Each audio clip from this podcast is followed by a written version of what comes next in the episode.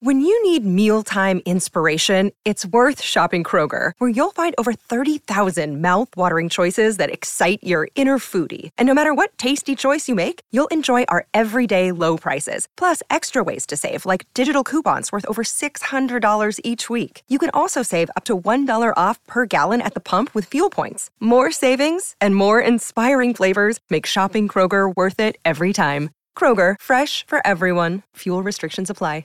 We've got a great guest hopping on right now. His father, who I did see at the funeral, Rudy, America's best mayor, New York's best mayor, does a tremendous job, 3 o'clock every weekday afternoon right here. And over the last couple of months, when this kid ran for governor and knocked most of New York's socks off, he and I have become very, very good friends. His wife, Z, and his beautiful daughter, you hear in the background, Grace. Here he is, Andrew Giuliani. Andrew, good morning, pal. How are you? Well, as you can see, no matter how old we are, we're all a little bit sad uh, with uh, with obviously the passing of your great friend. Uh, you know, the, one of the things I realized, Sid, I think on the campaign trail was, and I we, we talked about this the other day after the Columbus Day Parade, was just how an important part of people's lives uh, you and, and and Bernie obviously are. People choose to start their day. Uh, with WABC, but specifically you guys, they're letting into they're letting you into a very intimate part of their lives. And, and I think so many people, whether or not they knew Bernie or, or just listened to him throughout the course of the years, uh, really felt like they lost a friend or even a brother. That is so well said. And you did say that to me uh, at the parade on Monday. And when you started to run, just so you know, like we were really, really in Lee Zeldin's camp.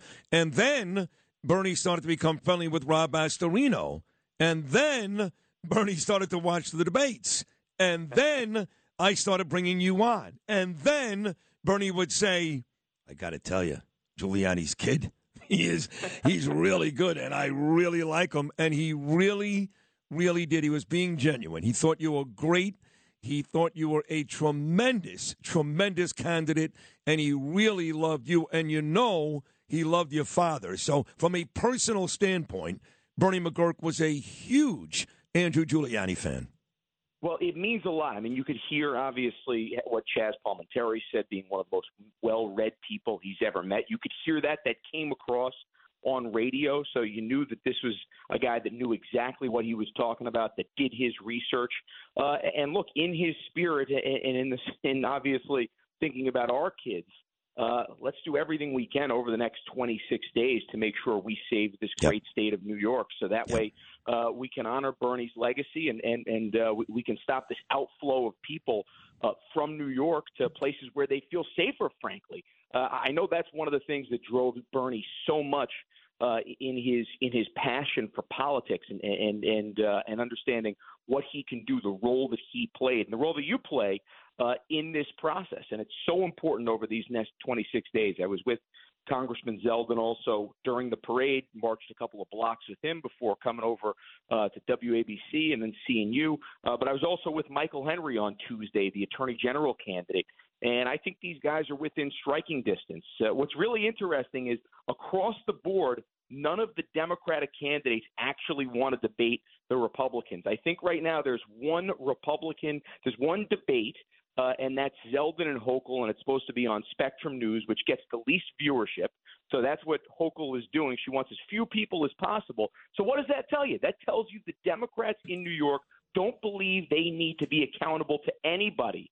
So to me, this is pretty obvious. If you are not going to come out there and debate your opponent, uh, vote for the other guy. It's right. simple. I mean, you guys had a bunch of debates. By the way, correct me if I'm wrong, but didn't Lee Zeldin say no thank you? If it's just one debate and it's like a week before the election, well after mail-in balloting started, I'd rather not do it. So uh, I may be wrong here, but I'm pretty sure Lee will join me at 925 that he said no thanks.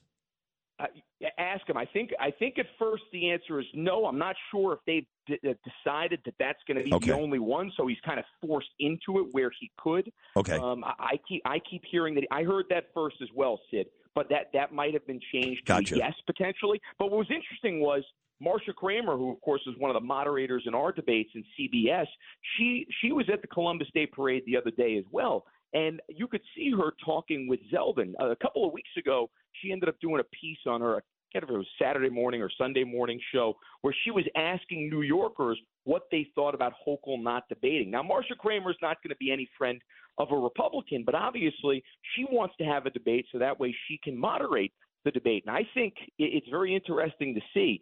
It's it's obvious that she's putting the pressure on Hochul or trying to put some pressure on Hochul to debate. That way, CBS can be one of the hosts. That was it was pretty interesting to see the other day. That is interesting. By the way, the news is Lee Zeldin climbing to number one on Long Island. Our dear friend, our mutual friend, uh, Andrew, Miranda Devine does a great piece on Lee, his beautiful wife, and his two beautiful daughters in today's New York Post. Check that out. And the Post continues to point out all of the corruption issues with Kathy Hochul. Page two, Kathy's rolling in developer dough. She had to reach out. No one knew who she was.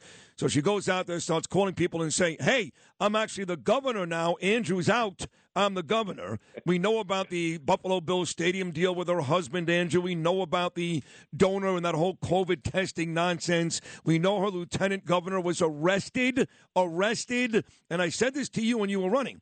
I don't remember any politician attached to more corruption in one year on my 56 years on this planet than Kathy Hochul. Is that a fair statement? Yeah, I think it's absolutely fair. I think you're you're 100% right. You know, I jokingly said in August of last year when Andrew Cuomo resigned, I said, well, look, you know, she's probably going to be bring bring the state further left than him, but there's no way she could be as corrupt as Andrew Cuomo. Well, I think I've been proven wrong of that over the first 15 months of her administration. She just needs a full term to get as corrupt as he possibly as he was over 10 and a half years. Let's not give her that full term. I don't want to see New York taxpayers continue to get sold out. I mean, the COVID case is a perfect example. When you think of a state like California, it's not exactly like they're very fiscally responsible in California if you look at that state budget. And we paid 45% more than California just because she ended up getting a max out donation from this donor. It's crazy, Sid. It's absolutely crazy. And I think anybody with an independent mind that looks at this, that takes the politics out, that looks and takes the R's and the D's out in front of their name, I think it's not even close. I mean, this is as obvious as it gets when it comes to the future of New York State and who's going to be actually be the person that's going to give New York opportunities and provide opportunities for New York, and somebody who's just going to continue with this corrupt way as we're seeing. You know, Andrew, most days I take the subway. I walk all the way to Grand Central, about eight blocks all the way, and I take the two or the three train, the express, down to Wall Street. Then I walk about seven blocks to the ferry, and that's how I get home. But today, for example, it's going to rain. So there's a very good chance instead of taking the subway, I'm going to take a cab down to the ferry. Well, those days may be over soon. If you read the front yeah. of today's New York Post, can't hack it, unfair, U N F A R E, yellow cab drivers face final doom from congestion pricing, death, and taxis. Another Kathy Hochul policy that will end up destroying the middle of our city.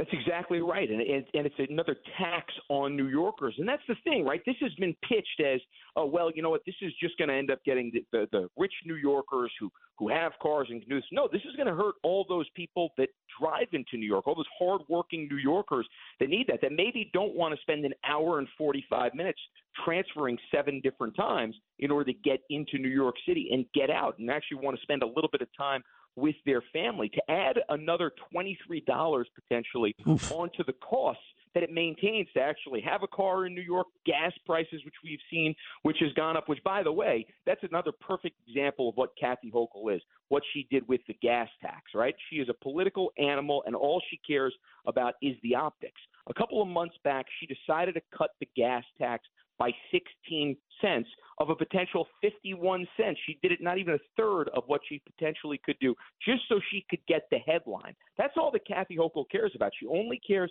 about the political optics. She does not actually care about the welfare of the 19.5 million New Yorkers. And congestion price, pricing is a perfect example. You want to see how it's going to affect people in Brooklyn, Queens, Staten Island, Long Island, even our friends in New Jersey over here. I think you've seen the governor of New Jersey, who is certainly no friend of ours, has come on out against congestion pricing because he understands how how dangerous this actually is uh, for not just New York City, but also for New Jersey. If this is going to happen, you're going to continue to see people leave New Jersey that would be commuting into New York. So they understand the effects of this.